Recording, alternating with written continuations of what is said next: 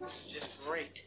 My favorite system, a lock. And I got Monty in the truck with a wedding cake. I gotta pick up my mother, take her to the beauty parlor. What's the tip? Um, big boy in a fifth. Forget it. The fifth goes off at three. We going to the track? No, I can't go. I got a bar to run. Said it's a sure thing. It's 40 to 1. Hey, wake up. We're closing up. I didn't finish my drink yet. You're finished now. Come on, get out of here. Here. Here. 60 seconds to post time. You're next, buddy. What? Are you going to place a bet or what? Oh, yes. Um, yes. I'd like the number uh, uh, seven horse, please. And I, would like 30 to put, seconds to um, post time. Two dollars to win, and two dollars to place, and uh, two dollars to show. Okay, buddy, but look, the next time you bet, remember, instead instead of saying two dollars to post win, time. two dollars to place, two dollars to show, just say two across the board. Gee, you, you mean instead Come of on, saying what are you two buying, a dollars to win, two dollars to place, and two dollars oh, to Oh, show? let's go while we're young, all right?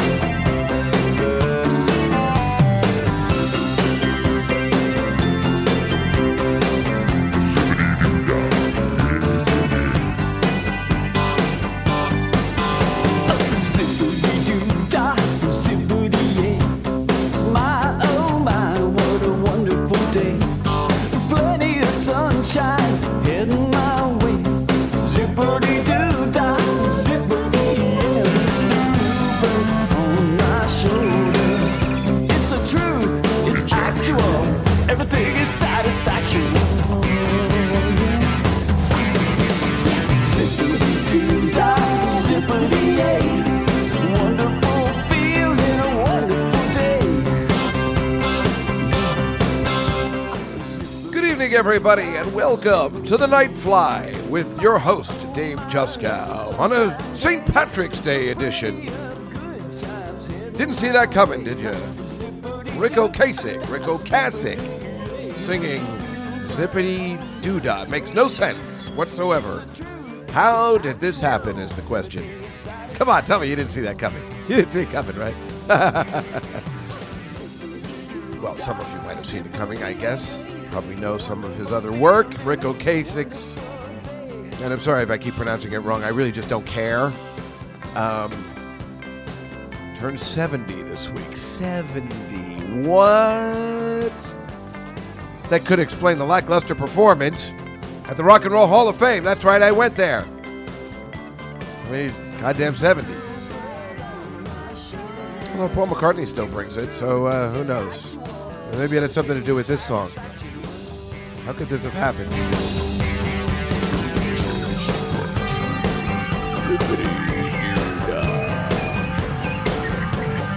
Key change.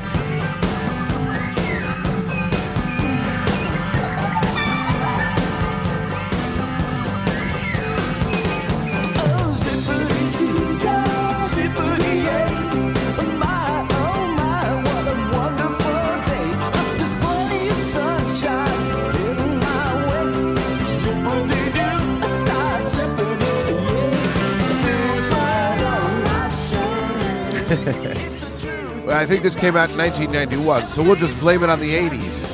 Because that's the only way this could have happened. I can tell you for sure. I mean, it's definitely got something to do with the 80s because the list of artists on this uh, compilation uh, simply mad about the mouse. Well, uh, as they say, quotes, contemporary musicians doing versions of Disney songs include uh, include this one by Bobby McFerrin. So then we know for sure it was from the 80s. Bobby McFerrin, Don't Worry, Be Happy, was never seen again, except maybe for this other song. So we know how old this compilation is. But then again, anything with Ric Ocasek would be, uh, you know, an old compilation. Obviously, everybody who was big at the time, which would be Ric Ocasek, Bobby McFerrin, Oh, is this horrible or what? This is the worst album ever. That's why you never heard of it before. Uh,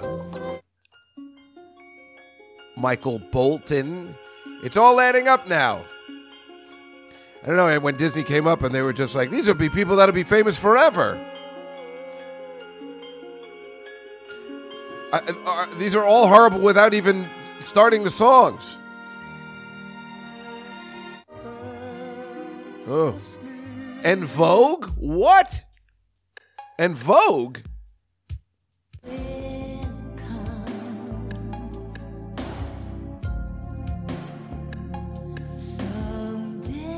Oh, these are horrible.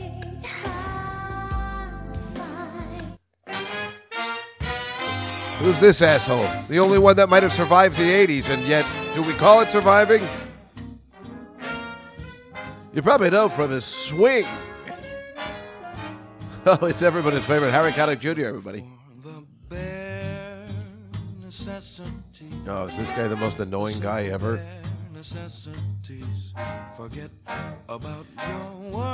Besides Ric Ocasek, who clearly, when after listening to this, has the best song on the album, the only person who's still halfway relevant is everybody's favorite, for real. I mean, I don't know whether he's relevant anymore, but I mean, he still sells out the garden every month.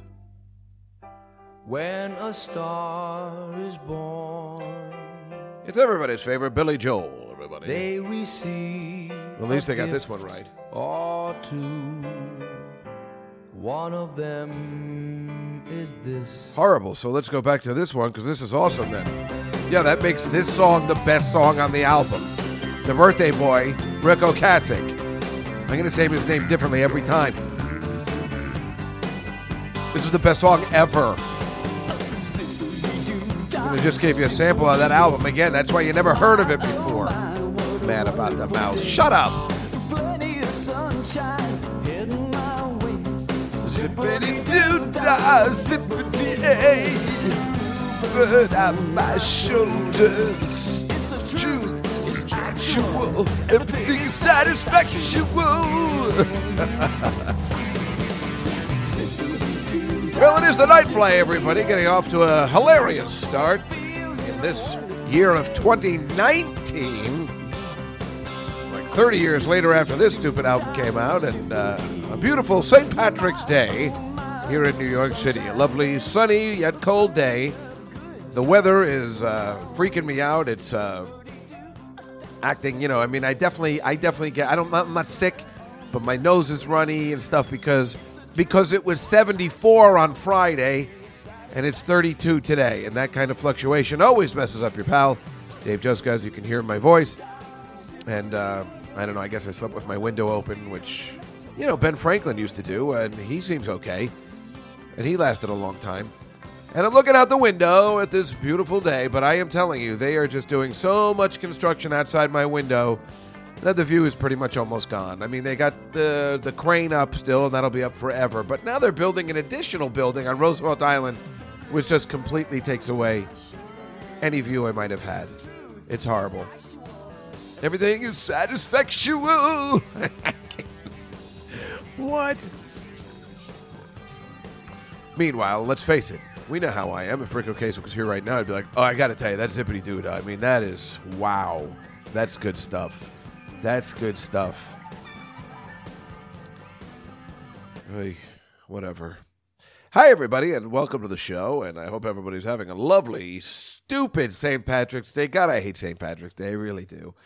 And uh, as you know, I hate most of the holidays that have anything to do with uh, fun and merriment in Manhattan because they affect me. Um, now, this stupid St. Patrick's Day parade that they have, this dumb fucking piece of shit that they got going on every year, usually affects me because it's on a goddamn weekday. Oh, you got to have it on the 17th. It's got to be on the 17th. And um, it affects me because I work on Fifth Avenue, and there's just uh, everybody's annoying. They make it difficult to get to a job you don't feel like going to anyway, and it just really blows. And you can't cross the street, you can't get lunch. It's it's it's the worst. So these two faced motherfuckers, these Irish folk, um, they're so afraid of of Jesus and the afterlife. Uh, although you wouldn't think that when they're drinking all day, that um, they uh, they oh they can't do it on Sunday because uh, they gotta go because it's church on Sunday because all that drinking they gotta do confession. So they had the parade on Saturday. Well, thank God I found out in advance so I could get the hell out of here on Friday and come back on Saturday night, way after the parade was over. And it actually makes uh, this particular St. Patrick's Day not as evil. And uh, when I say evil, I mean that because I was actually doing some research on St. Patrick, and it turns out he was a pedophile. He was raping little boys. He um, actually massacred over 3 million Jews. They don't talk about it because Hitler usurped him by an extra 3 million. This St. Patrick was a horrible, horrible, rotten motherfucker.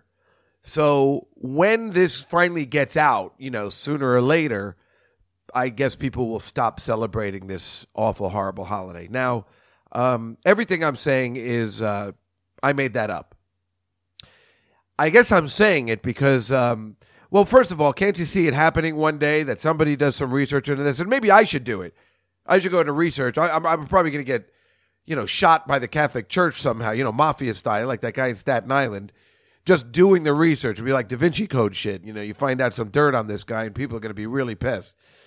But um, I should do some research. But I, everything I made up was was made up. But wouldn't it be easy?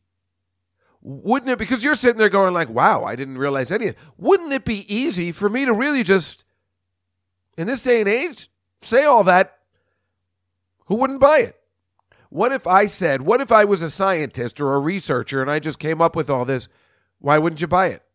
Oh, here's my documentation that's just false. I mean, that's the funny thing. Everything is kind of game now. Nobody has any proof of anything. I mean, everything's fake news and nobody cares. And uh, it's easy to besmirch somebody's character. So, I mean, let's look at uh, this Lori Loughlin, uh, whatever, however you pronounce her name, this idiot that nobody. Ca- I mean, this is the greatest story that ever happened because you got the th- you got the guy in New Zealand, right, who shot up all the stuff, who's ruining everybody's good time with the Lori Loughlins. Now, how happy? Now, if, if- the only thing that could have been better for Lori Loughlin is if this didn't happen in New Zealand and it happened in you know Massachusetts or somewhere closer to the U.S. That's the only thing that that's the kind of thing. Who's that guy that uh? Yeah, my nose is running. I'm sorry. Who's that guy? What is his name? Chandra Levy was that the one? And and the guy who um, we're pretty sure had her killed, the congressman or senator or something. And then September 11th happened. Wasn't that the case? And he was like, everybody forgot about that guy because he would definitely in this day and age he would have been gone immediately. But September 11th happened, and he got you know he got squared. Isn't that what Lori Loughlin at this point? I mean, wouldn't I mean seriously? If you were Lori Loughlin and you just wanted this all to go away, a good old massacre is usually helpful. However, in this day and age, just shooting up 14 people apparently isn't just even newsworthy. I mean, nobody, and it's in New Zealand, and that's the tragedy of all of it. But here's the worst part about um, the, the well, the, the worst and the best part, right? So the worst part is this guy shoots up a thing, and he puts it on social media, he puts it on Facebook. It's it's horrible, right? And you know more people are going to be doing that. And you know who I feel sorry for? I feel sorry for Mark Zuckerberg. Uh, yeah, I feel sorry for him because here's a guy. You know, whatever you feel about this guy and whatever kind of douchebag he is or whatever he is, and we don't really know him. We just know he's probably autistic and he's a he's a retard. You got to take him to the zoo, right? Um, maybe you're jealous, maybe you're not, maybe you think he's great. Who who who knows? But the fact of the matter is, you know that this guy didn't come up with this site, so people like this would put it up on a massacre on social media. You know that's not what he came. I mean, that's the worst part. I feel bad for this guy. He's like, all all I did was make up this network to spite my girlfriend. You know, he was just in love with some girl, and he put this on. He's like, well, I'm gonna, you know, be big. I'll show her. He certainly had no intention of, you know, people using it for bad. It's kind of like every movie we've ever seen. We got to get it out of the hands of the villains, or they'll use it for evil. Well, I, I, I never would have thought. You know, I mean, the funny thing is, is that Facebook and and Twitter have been actually used for so many good things, for getting rid of dictators and stuff, and getting people the information. But now I guess they're used for bad things, which was inevitable. And They have been in the past, but not like this. It's pretty bad, but I do feel bad for him. That certainly wasn't his intention. I hope nobody blames. Yeah, see that fucking Facebook, see what happens. I guarantee that was not his plan going in. I, I think he had all good intentions and to spite his girlfriend and make her look foolish. Like the end of that movie, The Social Network, where he's just clicking her, uh, he's trying to get her friend re- request and refreshing it. I mean, that's hilarious. I believe that. I don't believe that that exactly scenario happened, but I believe it. He definitely. We know he did it to win back a girl. Isn't that why any of us do anything? I'll show them, and then they'll like me. but this Lori Loughlin, I mean, I know where I was on Fox News on Thursday, the great Tom Shillue show. The third hour is my favorite thing to do. Uh, they, uh, you know, they still get the hot girl. This is Jessica Tarlov. She's okay. But, you know, now this is the second time I've been on with her. I guess they ran out of hot girls. I mean, it was going to bound to happen eventually. They're going to run out of hot girls and double back around. But that's okay because they're still all really pretty. And, uh, yeah, so we were talking about it. And I said, the thing I said, and the thing I believe, you know, right now is that the best thing about this story, and you hate when something usurps it, I think I've used that word correctly um, is that it's a wonderful story that everybody can gather around and talk about. Nobody died.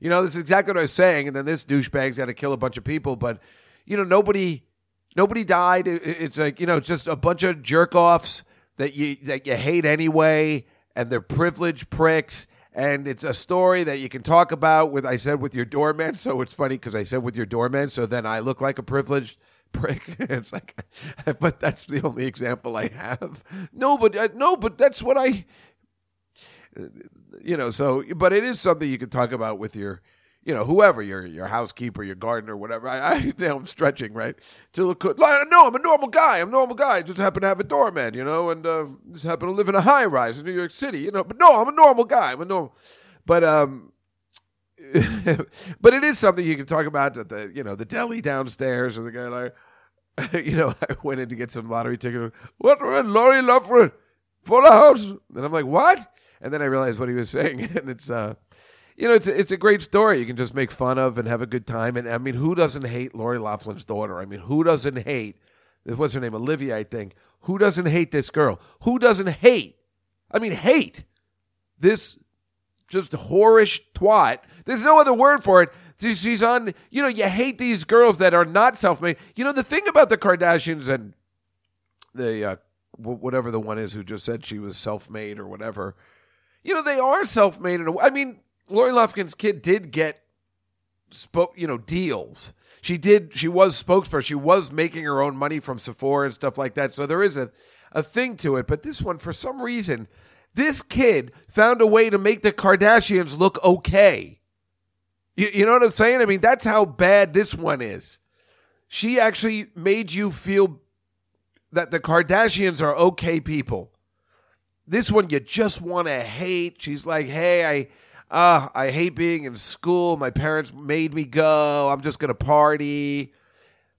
And then it gets worse. They, you know, it's just everything she has said has come back to haunt the whole family and technically brought down the whole family by her stupid, selfish YouTube, YouTubing.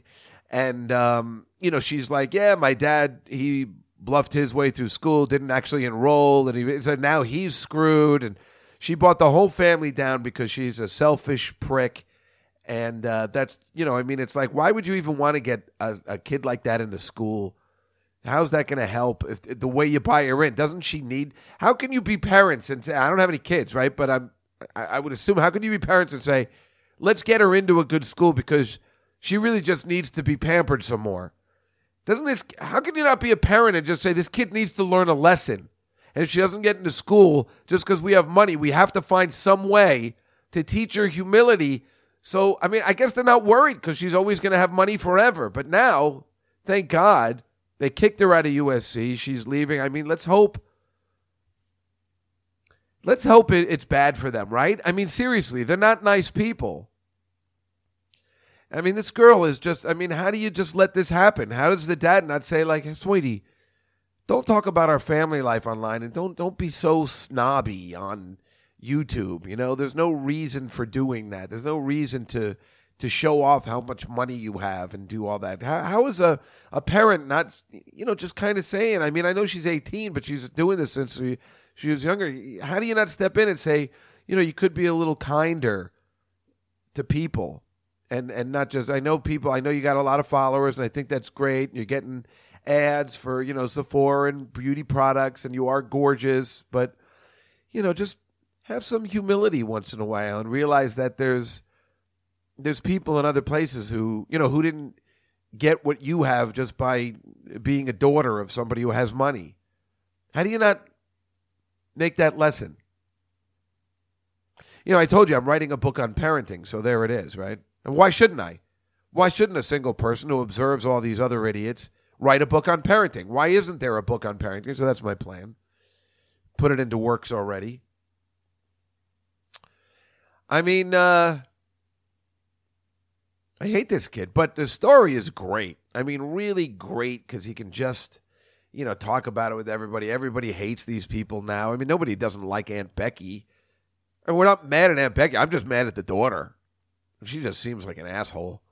But nobody hates hates Aunt Becky. I don't hate Felicity Huffman. What are you kidding? It's just it's just hilarious. It's just I you know we don't care.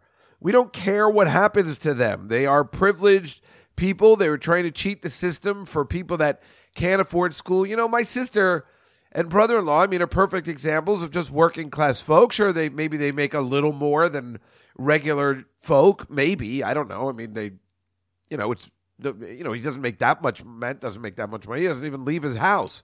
I don't know how he makes money. I don't know how he affords to send two kids to school at the same time. It's almost impossible. But uh, so my sister the other day, she's like, "Yeah, I don't think I'm going to send uh, Billy to college. I think I'm, you know, I'm just going to let him act for a year." And I'm like, "What?" Yeah, I'm just going to act, and you know, then maybe we'll move out to L.A. And I'm like, "What? Have you seen this kid act? He stinks." Well, I'm saying all that because then it's all going to happen, right? Every time I tell somebody, I mean, I can't even believe. I said, I said to my sister yesterday, I'm like, "Why couldn't mommy be like that?" It would be like, "Yeah, we need David to just start really concentrate on his acting career."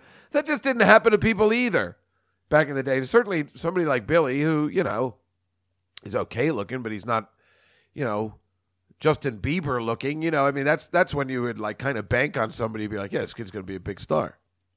But you know what she said? She said, "There's so much work. There's so much work now. I guarantee, if within a year, he totally gets something." She's probably right. I mean, with all this Netflix and Amazon, there's so much content. The question really is, how is Dave Juskow still working at a law firm? There's so much work for anybody of any age, of any color, of any creed, of any looks, of any weight, of any hair. There really is a lot of work. Uh, it's kind of embarrassing not to be able to actually get it at this point. So why not Billy? I don't know. She wants him to get extra work. I'm like, oh my God, extra work. That's like the worst. That's the kind of work you get when your mother's not involved. You know, when you're struggling on your own, you're trying to act, but you know, you need a couple, you need a hundred bucks uh, each time. You know, you do this horrible, degrading extra work. But uh, I don't know. She's obviously lost her mind. Um, she's become one of those mothers. She's going to live through uh, her son uh, to live her dream. She truly is the, the you know the, the Ethel Merman character in Gypsy now, and you know this is what we're going to have to endure for the next uh, couple years. But this this of course makes for outstanding podcasting. And uh, once her son, you know, uh, slips his way further and further down into gay porn, then uh, you know she'll finally figure out that uh, maybe that wasn't the route for him. But uh, you know, it's weird for a kid like this, who's kind of a retard in a way. Um, you know, better than Dory, less of a social, per, you know, butterfly than Liza, my nieces, and um, uh, this kid should go to school to kind of because it certainly helped me to kind of even out a little bit, you know. And you are going for the social, and she's like, "Well, why should I spend?" thirty thousand, fifty thousand dollars on just so he can uh, discover the social aspect of college.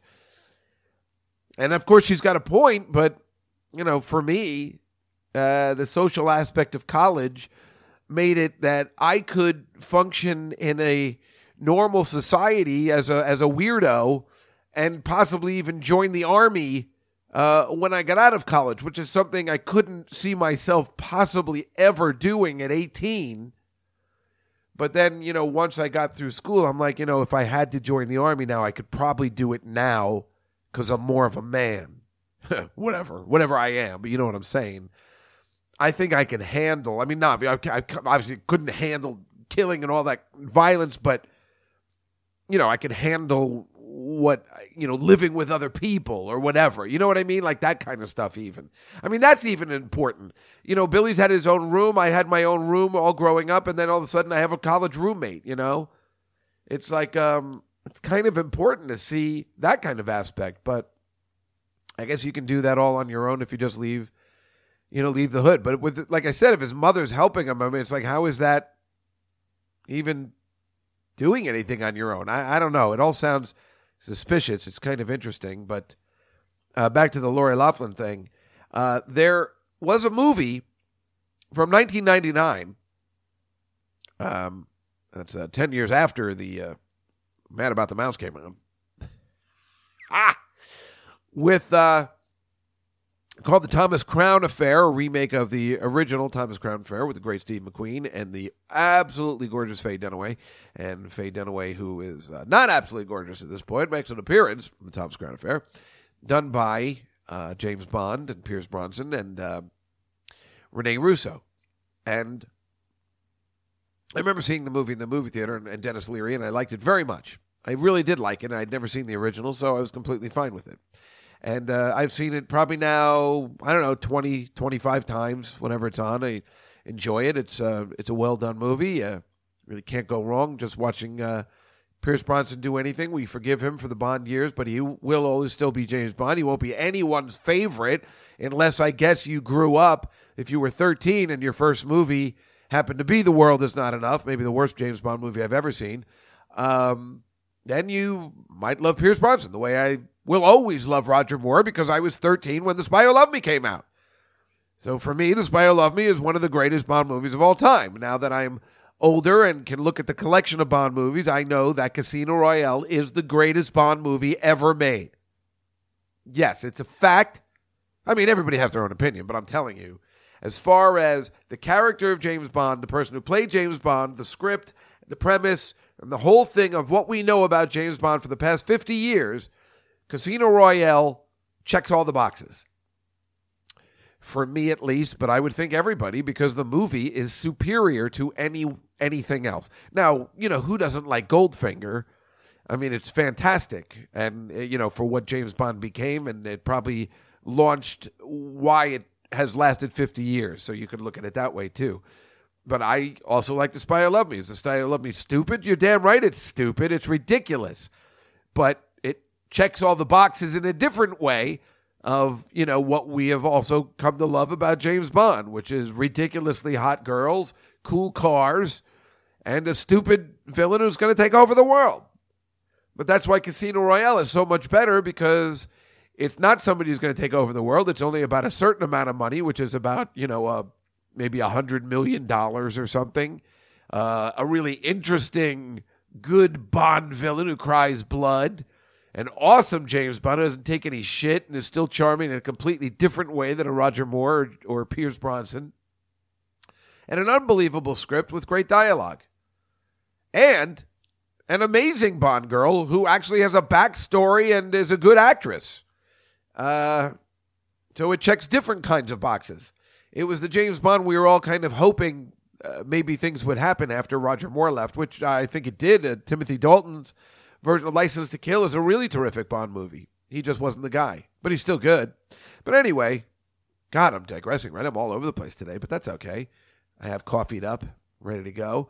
But um, so this Thomas Crown affair, the reason I bring it up is because it has this one line that I remember forever, and it completely fits into this Lori Loughlin college story. And then that's the other thing. It's like, your kid is so goddamn stupid. Your kid is just looking at the mirror, looking at himself, the kind of millennials we absolutely hate, rich, born into, you know, the silver spoon, so pretty. I mean, we're not going to deny that. But, you know, spoiled. Absolutely. If she was in a movie, we would hate her so much. And, you know, she would be the girl you want to get, you know, chocolate pudding thrown on at the end. Oh, I mean, we hate her.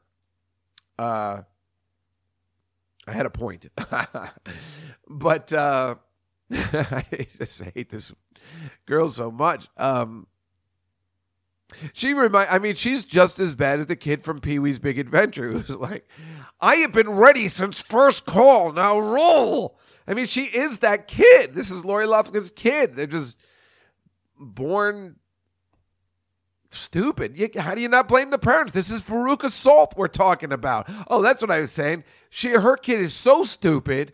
She had to do all this to get in the USC, and they live in California. So whether it's a private school, I mean, there's got to be some deal where Lori Loughlin can get her kid into USC without all the smoke and mirrors. You know what I'm saying? This kid must be an idiot. If you're going to pull this scheme, and I know Yale was involved, I want it to be Harvard or Yale or at least Stanford. USC? You see some of the schools on there? Texas? Really? There's no way I'm pulling in those antics to try and get into Texas, University of Texas. Really? I'm pulling those strings to get my kid into Harvard if I was going to do that at all. And I can totally see myself doing this. Hey, I know a guy you know, it'll just cost a little bit of money, like Christ misdemeanors. It'll be a little bit of money, but I know a guy. I can see myself absolutely doing it. And nobody cares about that. Nobody cares. It's just nobody cares. Uh, getting your kids into school, it's just and they got caught, and then you care, and then and, and it's you know I don't think anybody cares really about Lori Loughlin or Felicity Huffman. Nobody's mad. It's it's that it's that horrible daughter, and I think those YouTube videos just make everyone look at this privileged fuck. I am I wrong on that? It's got to be if you've seen this girl's videos. That's the one that kills you the most. Look at this ungrateful little prick. How can it not come to that? I mean, everybody does whatever they have to do to make their kids have a better education. If you, it's just kind of funny that rich people actually would have to go to these ones. Why not just donate the wing like you're supposed to, like Rodney Dangerfield did in Back to School? Just do that. Old school. Uh, anyway, the point that I've been trying to make about the Thomas Crown affair is that there's this one line that Denis Leary does, which is actually not in the actual script and was added in to the movie. And really, I guess the reason I remembered it even when it happened was, uh, you know, when I was watching it the first time and then subsequently saw it, which I why I enjoyed the movie so much is the thing is the premise is that uh, Pierce Brosnan is a bored billionaire who um, likes to see if he can steal works of art from a museum, see if he can get away with it, because he's bored, and that's what he likes to do. So he steals a painting, but of course he doesn't admit it. You don't know. And this beautiful art appraiser, you know, uh, who works for the insurance company for whoever owns the painting or the museum or whatever, is on his case. Oh, she's tailing him. She knows he did it, but she's got to catch him in the act. Oh, it's the old school. And then all of a sudden she falls for him. Why wouldn't she? He's, he's, he's rich. He's handsome. She's a sucker, just like any of us would be. Uh, and Denis Leary plays the cop who is, you know, got to find out who stole the painting. He's a New York City cop. He's got to find out who stole the goddamn painting. That's his job. And he knows that uh, Pierce Brosnan stole the painting. He knows it too. And he also knows that Rene Russo is getting to like him and business and pleasure are combining. He knows it all. He's a really cool guy and he he does a good job with the movie too. And uh, at the end, the painting goes back and he steals another one. It's a pretty good scene. It's uh, I remember in the movie theater everybody going, "Oh!" It was very clever the way uh, he puts the painting back. If you ever see it, and uh, I really remember, oh, people were applauding in the movie theater. This is 1999. Now would have to, you'd have to do something really spectacular to do that. Um, and and then she leaves, and she's going. We know she's going to meet him at the airport. And Denis Leary started goes, "Hey, where are you going?" And you're a little nervous for a while because we know he, he's onto her, but he doesn't give a shit, and he knows he's going to meet her, but they don't say it. And uh, and then they have a little talk, Rene Russo and Denis Leary, and she's like, you know, did you ever? He he, he doesn't care. He's like, uh, well, my job is done. So the other painting, why do you, th- you know, whatever, it's not insured by my people, so I don't have to do the job. And he's like, uh, but she's like, I know you have to pursue. He goes, I don't really give a shit. And then she goes, You don't care if you catch him? He goes, I do what they tell me to do. And she said, Did you ever care? And he goes, Yeah, he pissed me off. But then he says this line. And this relates. I know it's just from the Thomas Crown Affair, so you'd be like, I don't know why he's quoting this, but here's, you know me. Movie lines mean a lot to me. And when something's written as well as this, and I think about it all the time, I think about the Lori Loughlin thing and why it's so hilarious and why nobody was hurt and why it's a good story for all of the regular folk. And he says, The week before I met you, talking to Rene Russo, this is a New York City cop, I nailed two crooked real estate agents and a guy who was beating his kids to death. So if some Houdini wants to snatch a couple of swirls of paint that are only really important to some silly, very silly rich people, I don't give a damn. I like that saying. I always say to myself, if some Houdini wants to snatch a couple swirls of paint that are really only important to some very silly rich people, I don't really give a damn. Then she gives him this kind of hot kiss. She's like, You really are a good man. It's sexy. What a great way to put it. He's doing his job. He really doesn't care. It's a stupid painting. Now I know, you know, it's like, no, but it's a classic. But that but if you look at it that way, so Houdini wants to snatch a couple of swirls of paint. I mean, that's pretty much what these people are doing. I mean, you know, it's a little worse because it does affect others who can't get in, but and but you know, it's good in the sense that we found out more about how corrupt college is, and of course, we know that these sports kids should. I don't know if they should get paid. We got to fix that thing. You know, you can't. I don't know. You taking away people's Heisman's because they, you know, somebody gave them a car because they bought their, they got the national championship.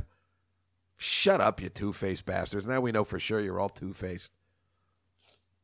And everything just comes down to money, as it is. But when a couple people want to do some swirls of paint, who gives a shit? So what do I care if Lori Loughlin and Felicity Huffman, whatever they want to do with their swirls of paint, who gives a shit? I really don't care. They want to get their spoiled fucking twats into schools and the stupid schools at that. I mean, USC isn't a stupid, stupid school, but it's like, you know, I mean, is that hard to get into? I don't know. Is, is anything? Maybe if they were creative. And that's the other thing, too. The guy was like, no, I could put you on the crew team. Well, you know, then put them on the crew team. You know what I mean? You don't have to be great. You can be on the crew team, then they'll be, and then they at least get kicked off because they know you stink. You know, do the crew team. Melon, get your suit on. or, or how about this? Make a false, make a make a crew team made up of just rich kids whose parents bought their way into school. Make make them be a separate, like uh, uh, you guys will always be Group D. And then, I mean, there's your story. There's your bad news bears. You know, all of a sudden, the, the, the rich parents uh, of the kids who who who have no idea how to crew, they don't care. That but the, but they come together and like, hey, let's show everybody what we can do. Now that's now that's a show. What'd you do today? I rode crew. I I, I ended up with that's a show. I had breakfast. I went down to crew practice. Now that's how you keep everything going for a long time. And then Tom Shillue said the most interesting thing. He's like, look at they they go after these celebrities when they should be going after the big fish, whoever was truly involved. What you know, the the the chancellor of the school or something. They go, he, he the way he put it, it's like you almost feel bad for Lori Loughlin and Felicity Huffman, which nobody feels bad for. But I'm saying they just went after the celebrities on purpose, where you could have gone after El Chapo. And when you put it that way, it was kind of interesting. I never thought about it like that, but that probably is the case. But meanwhile, the guy that did it looks just like Jerry Sandusky, so he looks completely creepy. But of course, people would say the same thing about me if I got caught with some something. People would be like, "Oh my god, that guy looks so creepy." I think I look like. I think people say that anyway when they see my Instagram pictures, but you know, once I get that new hair, it'll be different. Then I could totally be the pedophile I need to be, and people would be like, "God, he's so handsome." He has all his hair. Usually, pedophiles are bald or they shave their head. This is odd. I did not see this coming.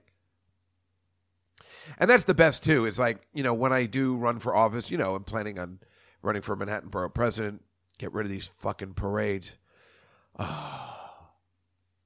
But whatever happens, like so, nothing will come back at me then. But let's just say that somehow works out well, and I end up going for the mayor of New York City or something. I mean, can you imagine, or or whatever? well, then you know these podcasts are coming back, and all they do is play the clip from the Bad News Bears. Uh, Juice picks niggers, and now a girl. Ugh. I mean, uh, that's. I'll just keep saying it so you can have more access to the clip, so you don't have to go through the uh, the files. Just, uh, so the news people know already. Maybe I should just put it up there. Listen at uh, you know forty five minutes uh, on the the St. Patrick's Day uh, podcast. Uh, Juskow says Jews picks niggers and now girls. Uh, just so you have it ready to go. I'll just put it out for you now. Meanwhile, like I said, in this day and age, I'm pretty sure by the time I was elected or doing anything, I'll be able to get away with anything. Are you kidding me? The guy who put on blackface in Virginia, the guy they're still in office because no one cares anymore. Blackface. You know what's funny? I did my Michael Jackson thing. You can find it kind of on YouTube. It's hard to find. Maybe I'll uh, get you the link sometimes. But I did Michael Jackson when in 1983 in a sketch from my college thank God, did not wear blackface. Just wore my members only jacket and uh, tried to sing like this. I'm honestly, I'm not like other guys. No, I, I mean I'm different. Yeah, you was scared. I could that That's how I did it. But thank God I didn't wear blackface. Yipes. That was a close call, huh? It certainly wouldn't have been. It would have been easy. I could have. I can see myself in 1983 with a girl putting on the makeup and us just laughing hysterically, not even thinking for a second, and then going to the other black guys in the cast and being like, hey, check it out, we're brothers. I, I mean, I could totally see doing that. I don't know how they would have felt, but I could see in my mind thinking this was perfectly fine.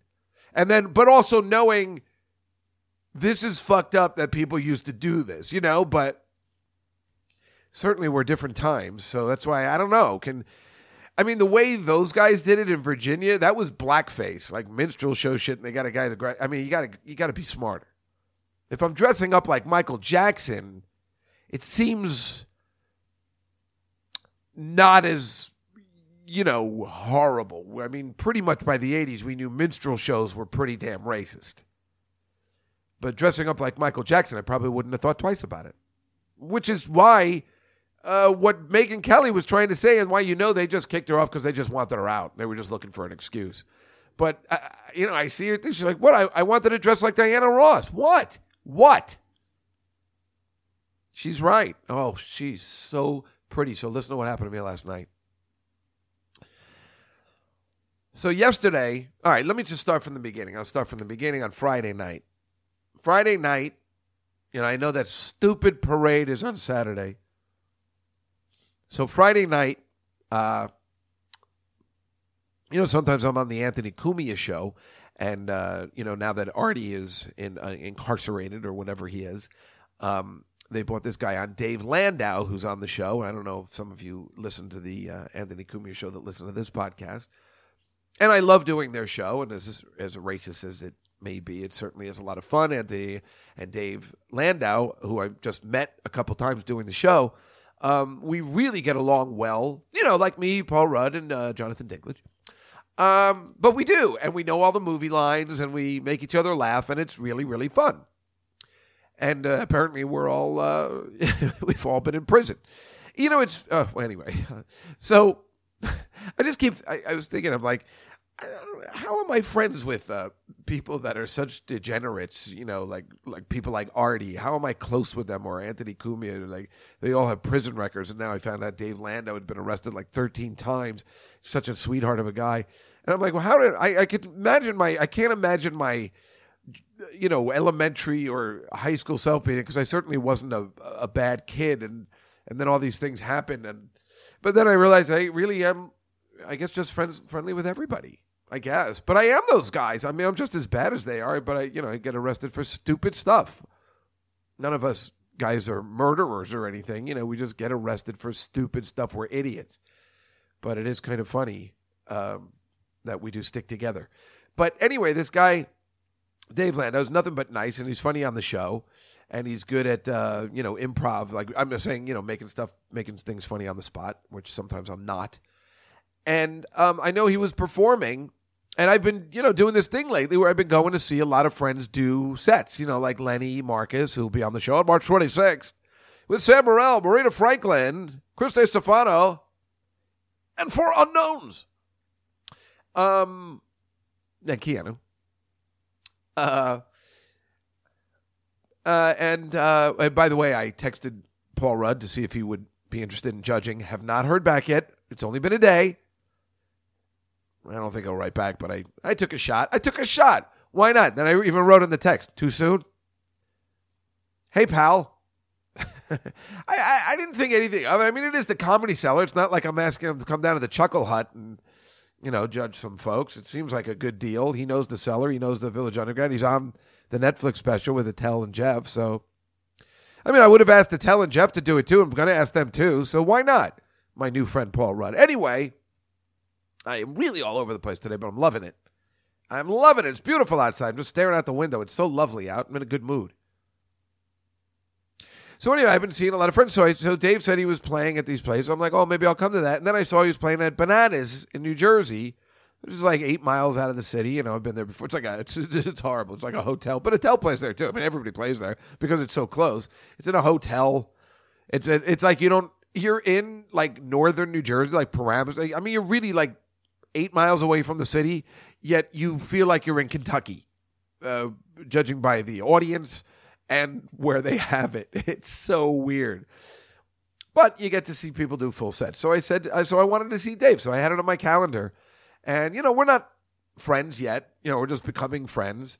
And I Instagrammed him and I said, you know, is it sold out or whatever? And he goes, no, I think you can get it. I'll put your name at the door. And then I'm like, Ugh, can I, can I get three tickets? I feel, you know, then you feel like an asshole. Um, cause I invited my sister's married friend, this girl, Karen, who's really pretty and nice and I like her, but I like her husband too. I just asked her cause I, I don't know. She looks like she was up for a party. And, uh, then she's like, "Oh yeah, we'd love to come." And I'm like, "I assume the invitation was open to Dean." And I was like, "Uh, you know, which is her husband." And I'm like, "Uh, uh, but, but you know, of course, it doesn't matter. It just, I, I guess, I don't know why I was just thinking it would be me and her. I guess I just, uh, I, I, her husband's great. I mean, really great guy. So."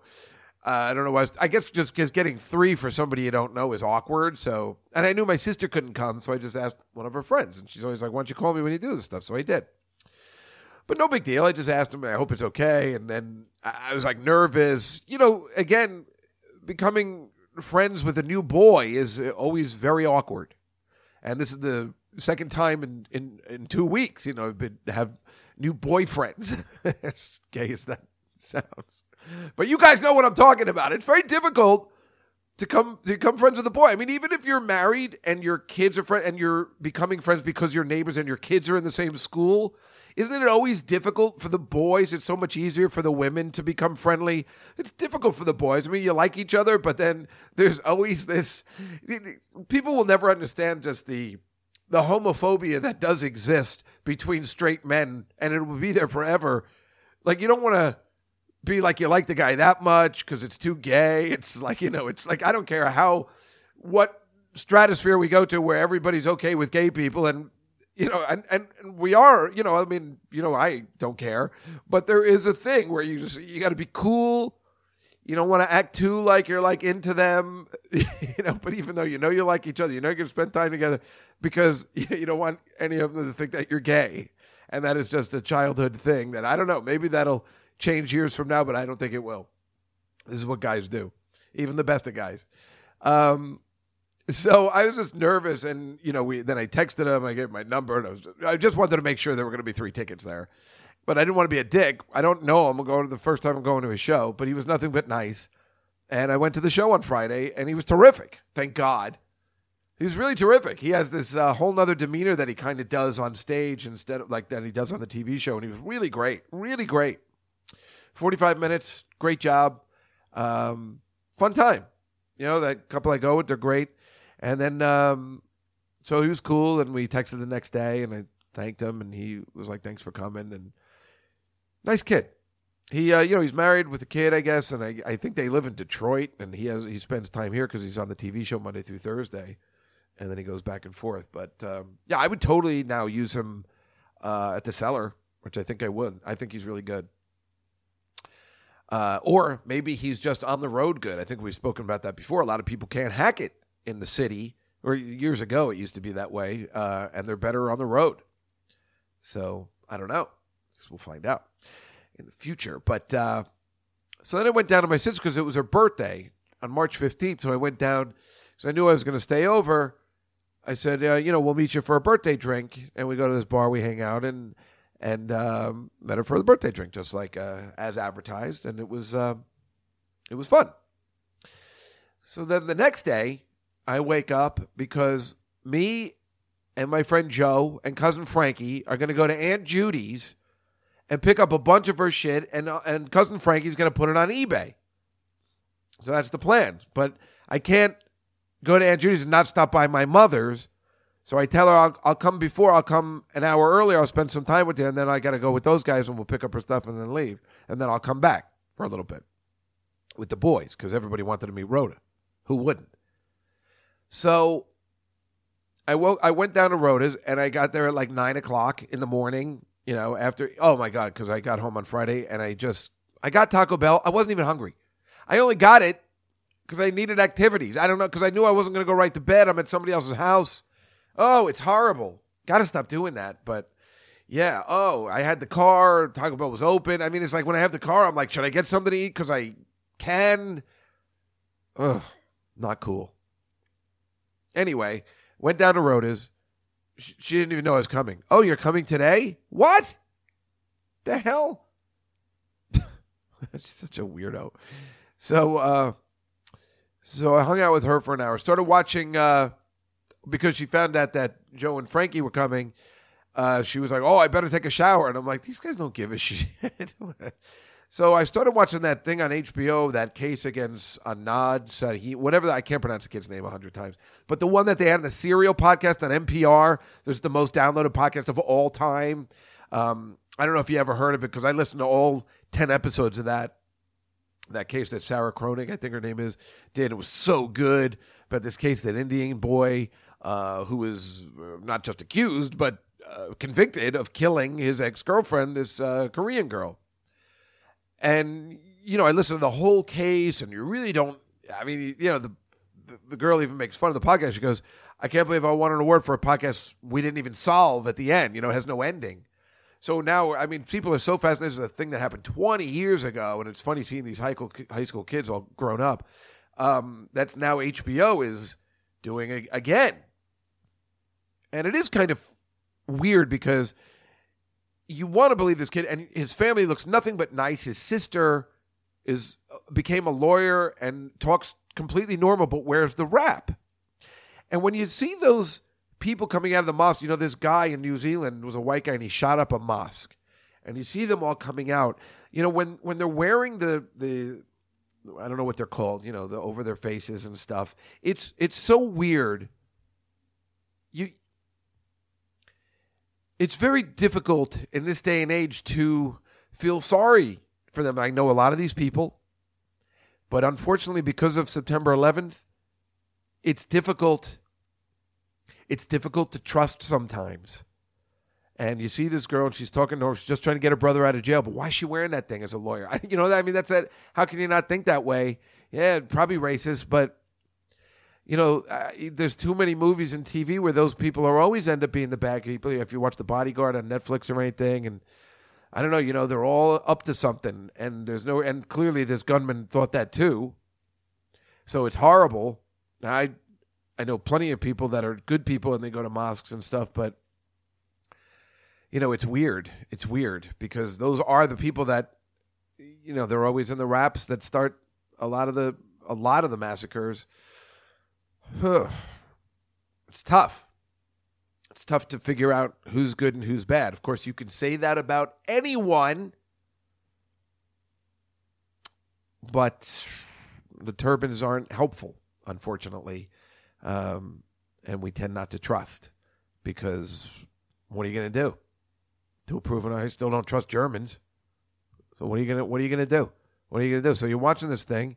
This girl seems totally cool, and I I don't believe the kid did it. I think it was this new boyfriend that did it. I'll, uh, and he's all messed. I I you know nobody knows. Nobody knows. Yeah, I mean, I, I I'm pretty sure the HBO thing is going to end with still not knowing anything. This guy's still going to be in jail. But it's still fascinating me. The the story is great. I can watch it a hundred times, and it's a series on HBO. So I was watching it uh, at my mom's, waiting for Joe and cousin Frankie to come over, and I got about forty minutes in. It's about an hour. Then it, I, I think it's a series.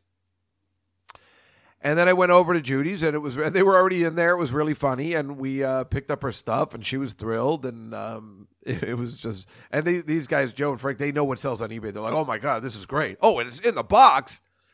So they know, you know, what's going to sell. And uh, we we hauled it all out, and Aunt Judy was thrilled, even though she doesn't care. It's not like my mother who would be completely thrilled if we took everything she has out in the street she could start over.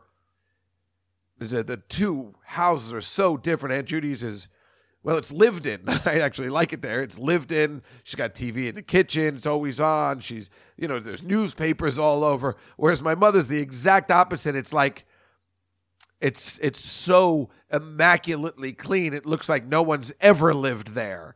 But but it's still good. It's not like uncomfortable to sit in or anything. But it does look like plastic should be on every couch. And it's I'm sure she's like, I really should have plastic on these couches. but she, you know, she tries and stop herself. But it's immaculate, and she won't even go over to Aunt Judy's house because it's repulsive to her. So then we uh we went over to you know we looked at uh, also some you know pictures and stuff. It was really fun. You know they're like, wait, this is David with hair, and I'm like, I told you guys I used to have hair. How did they not think I used to have hair? Everybody used to have hair. Um, and then we went to Rhoda's. We said hello, and then we went downstairs and Rhoda's, and we and they found some more treasure chests of stuff that they were like, "Oh, can I have this? Can I have this?" I mean, to sell, I guess. Let alone my comic books, which they were so angry about. Uh, cousin Frankie was so angry. Oh wait, first of all, when we got there, Joe Joe knows my mother. So then he goes, and this is Frankie, and she goes, "Oh, I, I've never heard that name before. I've never said that name before." This this woman is just as bad as uh, Lori Loughlin. She's so uh, privileged in her, or whatever you would call it, so shut out of uh, just her in the moment of her Judaism. She's never met anyone named Frankie. She's met Franks, but not Frankie. She doesn't know any Italians. You know, she doesn't. She doesn't associate with any. She, oh, I've never heard that kind of name before. I've never said that name before. Hello, Frankie. you can almost hear the excitement in her voice. I mean, I was I was thrilled that I think she was excited. I mean, how many times have I told her, "Don't be so snobby." It's fun to meet people outside your wheelhouse, dummy. You're just as prejudiced as everybody else if you're just like, oh, I can only be friends with Jewish people. There's plenty of other nice people out there, including the Muslims, in which I was uh, best man at two different weddings. I like everybody, and I'm also suspicious of everyone. But how funny is that? Now, what kind of name is Frankie? Oh, that's different. Have you killed anyone before? Do you like a pasta? And cousin Frankie could have—he's just the nicest, sweetest person. But uh, I think she was thrilled just to meet people the people came over and we said hello, and then we went downstairs and I have all the my dad's videotapes are still there, and they just took a bunch of stuff. But cousin Frankie was furious the way I treat my comic books. I just shove them in a bag. I really don't care to keep them pristine. I just like reading them, but I don't collect. But he was furious. He kept taking them out and stacking them politely. He was so angry. it was it was cute actually. He just he couldn't help himself. Um, know, we looked at some of my vinyl collection. I mean, it was kind of fun, and we could spend another four hours at my mother's house just collecting, which again she'd be thrilled about. Which Aunt Judy also told us that if we look at my mother's book collection, there's probably money socked in there because apparently my dad and mom, uh, his mom, used to shove money in there all the time to hide it.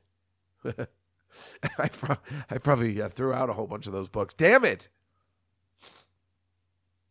So um, so then we we leave and then we go to the, uh, go to Joe's house because cousin Frankie's going to take me to this new comic book store, which I was thrilled about in New Jersey. I'd prefer to go to a store in Jersey that's maybe a little bigger than the one in Manhattan that I go to. It's a little snobby. It's set up too classy in Manhattan. You know, I want to go to like a store like the Big Bang Theory. You know, like a like a real comic book store that's just you know a comic book store and you don't have to take an elevator to get there and all that kind of stuff.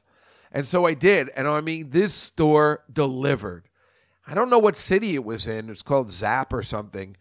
The guys in there were perfect. I mean, they were exactly what I wanted. It was pretty much Leonard Wolowitz and Raj just in the store. They were so nice. They were young.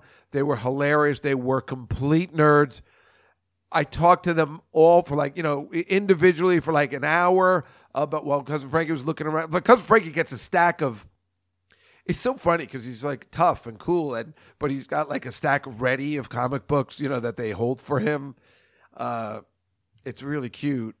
But yes, I was talking to these guys about. First, we were talking about how much uh, we don't even count Terminator four and five as real movies, you know. And then I said, well, Terminator 3 is not too bad, you know, and we're talking about that. I mean, what's more fun than talking about it with the comic book guys? And then um, they they have a comic book convention which I'm thinking about going to in Wayne, New Jersey, and I said, "Oh, like Fountains of Wayne," and then some guy goes, "That band, that piece of shit band, you talk about Fountains of fucking Wayne, fucking mother." Like he didn't talk like that because he was a nerd, but um, I didn't tell them that uh, my my friend is in that band. You know, my friend, and then the guy played Stacy's mom. They're like, "Oh, I remember this one. Oh, this fucking piece of shit." Like, I, I thought it was best not to say anything at that time, but um but it was really fun. And then what was I talking to this guy? Then I guess then we were talking about comic books. I ended up by oh, we are talking about the Shazam movie. How angry I was about it because Shazam and which was technically Captain Marvel. I still don't understand how Marvel got Captain Marvel because the original Captain Marvel is Shazam from DC, and that was my favorite comic book growing up. I I'm so mad at this movie. I'm kind of glad to make it, but I wanted to make it and make it my way. And I've been they redid the comic book, so I am totally on board with that. I'm in the third issue and I bought that and a couple of others because I wanted to spend money there because I like these guys and I like that store and it was pleasant to be. I even bought a Shazam doll. I'm gonna put it on the piano next to my Captain Kirk doll. You know why? Because I'm a nerd too, and that's why I like the Big Bang Theory. Because even though I do unnerdy things, I do lots of nerdy things. But I love talking to those. Oh, I love talking to those fellas. Oh, please. I'm going to buy comic books tonight. Don't you know it? Uh, darling, I love to do an album this evening. That was super fun. The comic book store in the daylight on a Saturday afternoon. It was wonderful. It was good to be out of the office. You know what I was thinking the other day, and I don't even know whether I talked about this? You know, working sucks, right? When you work every day. But it is kind of great that we get two days off. I know everybody wants three sure is nice to have weekends off and doing other stuff. At least we get two days off. That sounds pretty good. I bet you there's a lot of countries where you never get off, or you only have one day off. But there's definitely something about Sundays that suck because you know you got to go back to work on Mondays, even if I work at noon or two o'clock, whatever it is. That's a real thing. That's why Saturdays are great. So I never understood why people like Sundays. What? No, Saturday's great because you still got another day off. Saturdays, that's the day. That's everybody's favorite day. Come on. Come on now. Anyway, then I just had to kill time until it was uh, that stupid parade was over, and I finally went home, put my uh, car away. Second week in a row, I put my car away around eh, seven, eight o'clock at night and then just couldn't wait to get home. And I don't know, there was like trouble. Like I didn't want to be in the city. Maybe I was in Jersey too long. I, I don't know. I'm feeling uncomfortable. There's too. I just got to get to home base. I got to get home base because last week I was walking through and some bad shit happened by the four fucking seasons with some black kids. I, I don't know what happened. I, it was weird. I can't even think about it. I don't want to talk about it because it was so strange. Because I was like kind of on my guard. I'm like something's wrong. Something's wrong. You get a feeling sometimes, like uh, like Keanu's boyfriend. You know, like get a feeling. Something, and then something happened. You know what I mean? It's like you can tell so I was getting that feeling again Saturday night. You know, nothing happened, but just getting that uneasy feeling like I hate living here. It's too risky. I, I, I don't know. I just need to get to home base. I need to get to home base. You know, my house. Just relax. Maybe I'll get something to eat. I don't know. Just watch TV, just sit on the couch, just relax. Not like I did a whole bunch, but I was out all night and I didn't sleep very well or whatever. And just relax. So I'm sitting and I'm trying to just finish that stupid documentary, you know, uh, which I had 20 minutes left. So I'm 10 minutes. I finally sit down. I'm like, this is great. I hear a knock at the door. A knock at the door. A knock at the door in this day and age in New York City in an apartment building is not supposed to happen.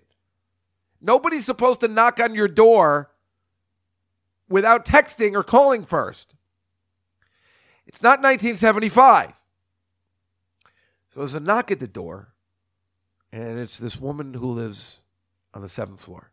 Now, maybe I've mentioned this woman before. I mean, she's ridiculously hot, but ri- as hot as she is, she is the most crazy person I've ever met. I'm pretty sure I've told you about her before. She used to be a news reporter. She's in Trading Places. Right? Yeah, we've talked about her before. She has a small part. I mean, the smallest of parts in Trading Places. Good morning, Mr. Valentine. She used to be a newscaster, like in Texas. Gorgeous. You know, like Megyn Kelly. What Megyn Kelly's going to look like when she's 60. Still stunning. Dresses hot. Crazy. Thinks she was going to be Hillary's running mate. Thinks people are watching her all the time. She's insane insane so much you got to be careful when you're in the elevator with her. You don't know what she's capable of. Instead of like, uh, oh, he made a move on me or something. You got to be careful. But she's so pretty, I, I, I let it go. I talked to her at length many times. Tried to go out with her a couple times. She's not interested.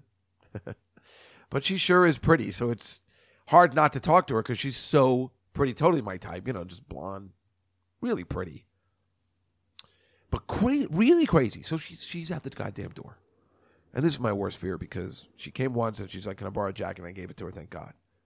And then she came in and she's like, "Yeah, I left I left my keys out. Do you think I could just crash on your chair for like ten minutes? I just need to sleep for ten minutes." And then I got to make a decision, you know. Now I don't want her in my. I mean, I want her in my house because you know, I would like to have sex with her. But that's not going to happen.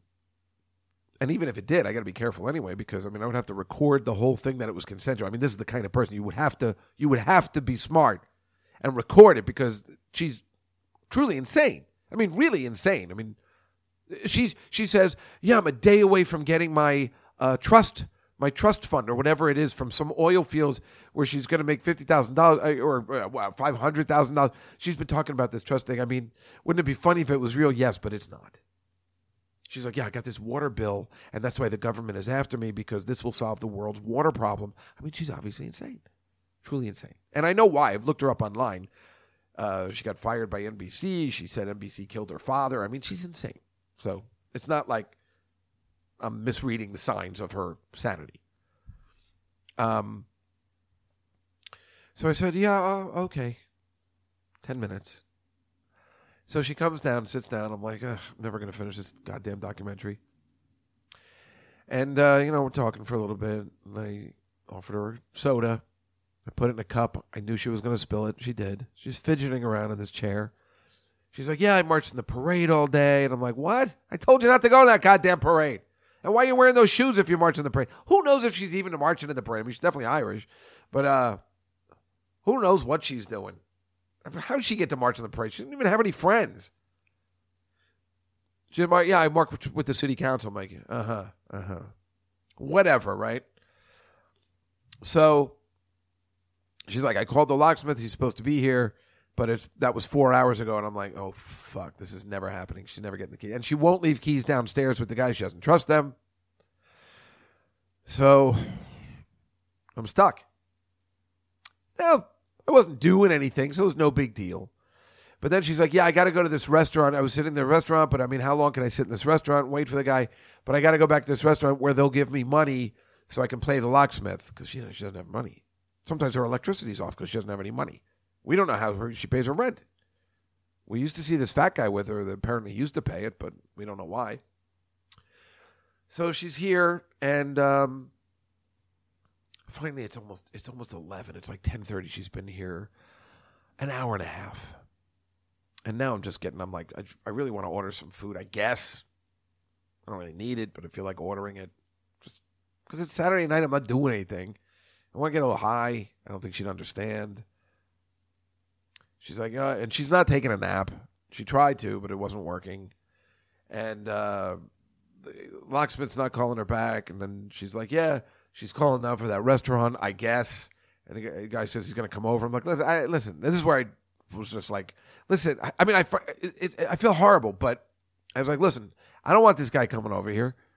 I don't know who he is. I'm sure he's nothing but nice. I mean, if he truly is the manager of this restaurant, I'm sure he's great, but I don't want him over here. And I said, listen, um, I, I can't be involved with this anymore. I can't. It's it's over for me. And I'm like, oh, what am I? What, she's like, what am I gonna do? Am I gonna sleep in the laundry room? And I'm like, ah, I'm sorry. I can't be. She's like, if if this doesn't work out, can I just you know sleep on your couch and you know I can just head out in the morning? And and um, uh, that's when I was like, I I can't let her sleep over here. I it's too risky. She's crazy. Not like she's gonna kill me, which is hot, but um, she's I can't. I mean, I feel horrible, but I can't let her sleep here. You know, I called my friend Michelle in the building later, and she's like, "You did the right thing. You can't let her sleep there. She's insane. She could clearly just say you raped her or something. I mean, this is the kind of girl that would do this. I mean, I'm nervous now that she could say something, you know, but there's no proof. There's no cameras up here that she was in here or anything. But I'm, I'm, you know, it's it's bad. And I felt bad, and I just kind of kicked her out, not in a bad way. And and then I was looking at my phone, but I was looking at the sports scores because I had lost again. And then I got angry, and I was like, "She's like, Did, was it somebody who told you to kick me out? That's why you were on your phone." I'm like, "See, that's how crazy she is." I'm like, "No, no, I just lost a game, and I don't want you to see me get angry." So I use that as an excuse. Listen, I'm about to get very angry, and I don't want you to be here for that. I used anything I could as an excuse, you know, to get her out. And uh, I don't know what happened. I don't care. I can't care. I mean, if she doesn't want to leave keys downstairs and if she doesn't want to call another locksmith because she says some guy owes her a cylinder, that's her problem. She's in her 60s. She lives in Manhattan. You know, figure it out. It can't be my problem. I can't I can't let it be my problem. Meanwhile, I'm in my bedroom now. I'm like I'm like almost like when I made the call to my friend Michelle, I was whispering because I'm like, is she listening at the door? This is not the first time this happened with crazy girls that are listening at my door. And to go, I was, I was talking on my phone like this in the bedroom. I had to talk like this. Are you crazy? Because I don't know what's going to happen. Because she could be listening. She could be listening now. I had to close the double door in my bedroom because I was like, maybe she could be outside. I'm talking about her. I'm definitely going to talk about her. Then she finally left, got high and ordered a pizza. It was a great night. Finished that documentary. Watched uh, the honeymooners, the television episode. It was great, but I was still it like ruined my night. But then I got it back. I got it back because she was freaking me out. I was like, "Is she to be at the door? Is she? Uh, how about ordering the pizza?" I was like, "Is she? Oh, now she's to know. Like, if if she's downstairs in the lobby, yeah, I got a pizza for just Juskow. Like, what? That motherfucker ordered a pizza. I mean, I was this. Ugh. You can't. You don't want to live like that. I was afraid to open the door for the pizza guy. But fortunately, he was alone, and everything worked out. And uh, it was just nice to be home and alone, and uh, you know, then move on. And then today, I think I have to go down to uh, the pizza place down in Bleecker, even though it's St. Patrick's Day, to uh, help out my friend Stevie with uh, his Sweet 16 pool. Because, you know, the pools start again now. It's Selection Sunday. And now I got to start another pool so I can lose more money because I'm an idiot when it comes to, uh, you know, the accounting portion of uh, running these pools. Meanwhile, you would think at my office they wouldn't want me to run pools anymore because now I'm the manager. But they're like, well, who's going to run them? so, whatever. I don't care. Especially this one's pretty easy. You know, just pretty much email everything. I don't have to stop. It's not like I have a physical thing like with the Super Bowl box. I got to go by everybody's office. But then I got to go collect money. I feel like an asshole. I shouldn't be collecting money from anybody. I'm an idiot. Comes from upbringing, you know.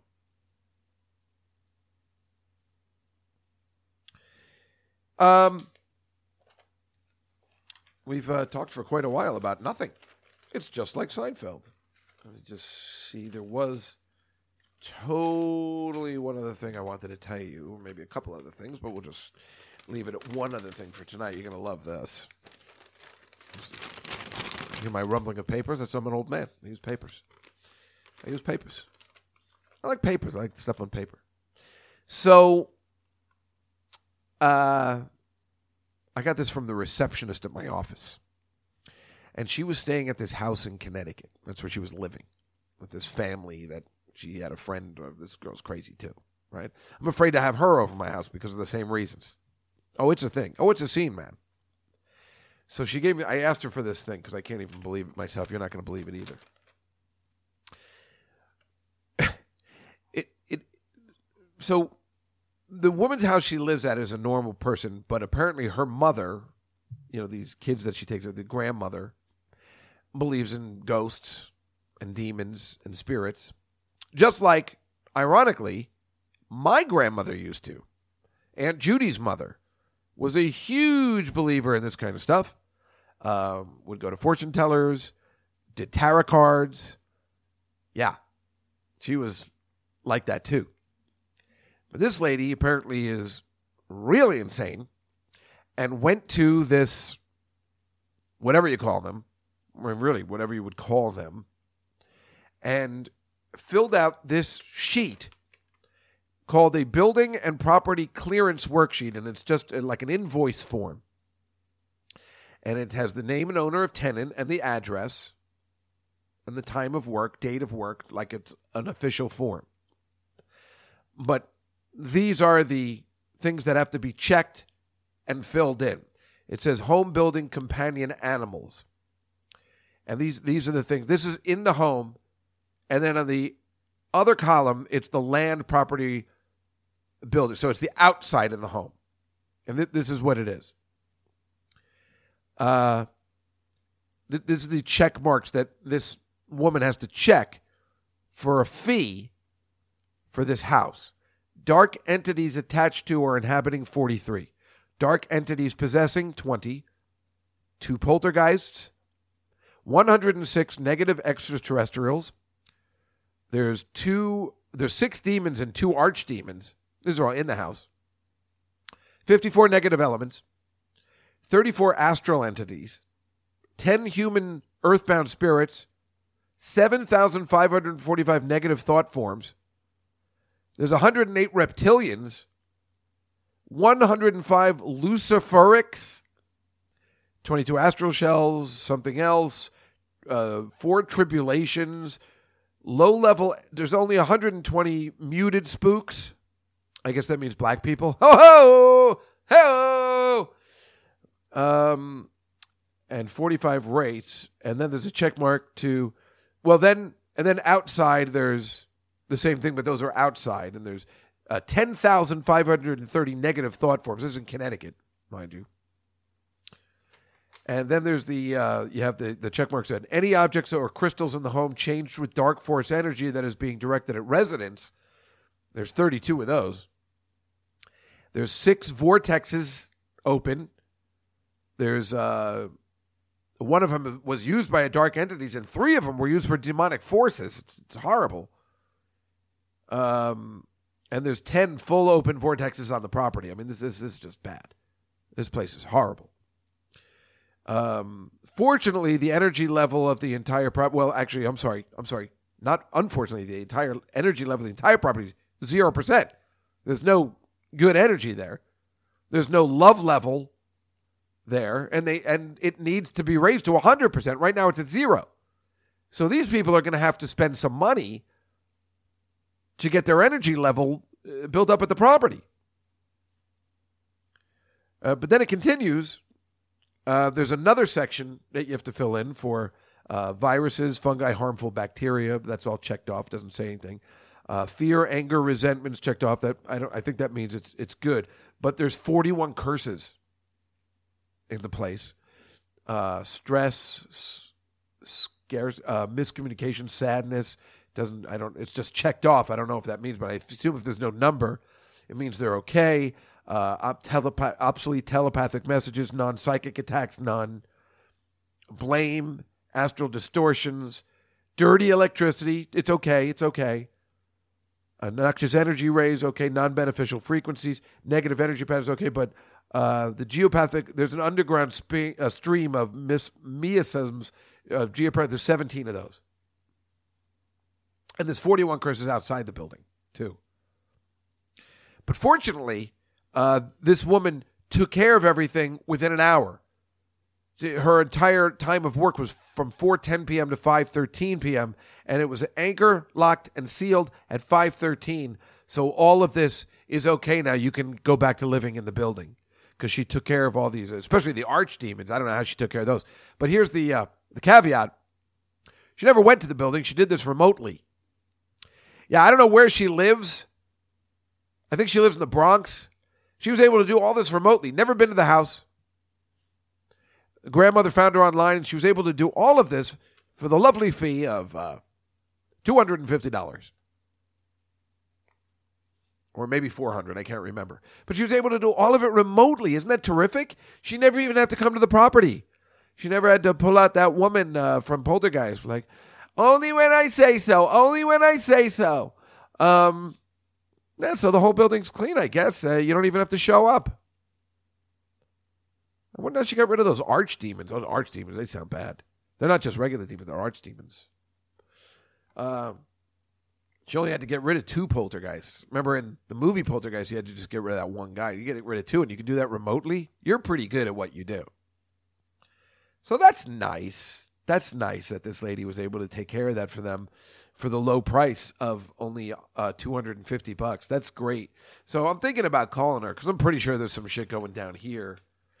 But the problem is with this apartment is that she could be picking up on the negative energy of people, you know, kind of in my building, like the crazy lady from Seven, or, you know, maybe some of my next door neighbors who are delightful, but who knows if they have, eh, you know, excess energy or whatever that's not cool.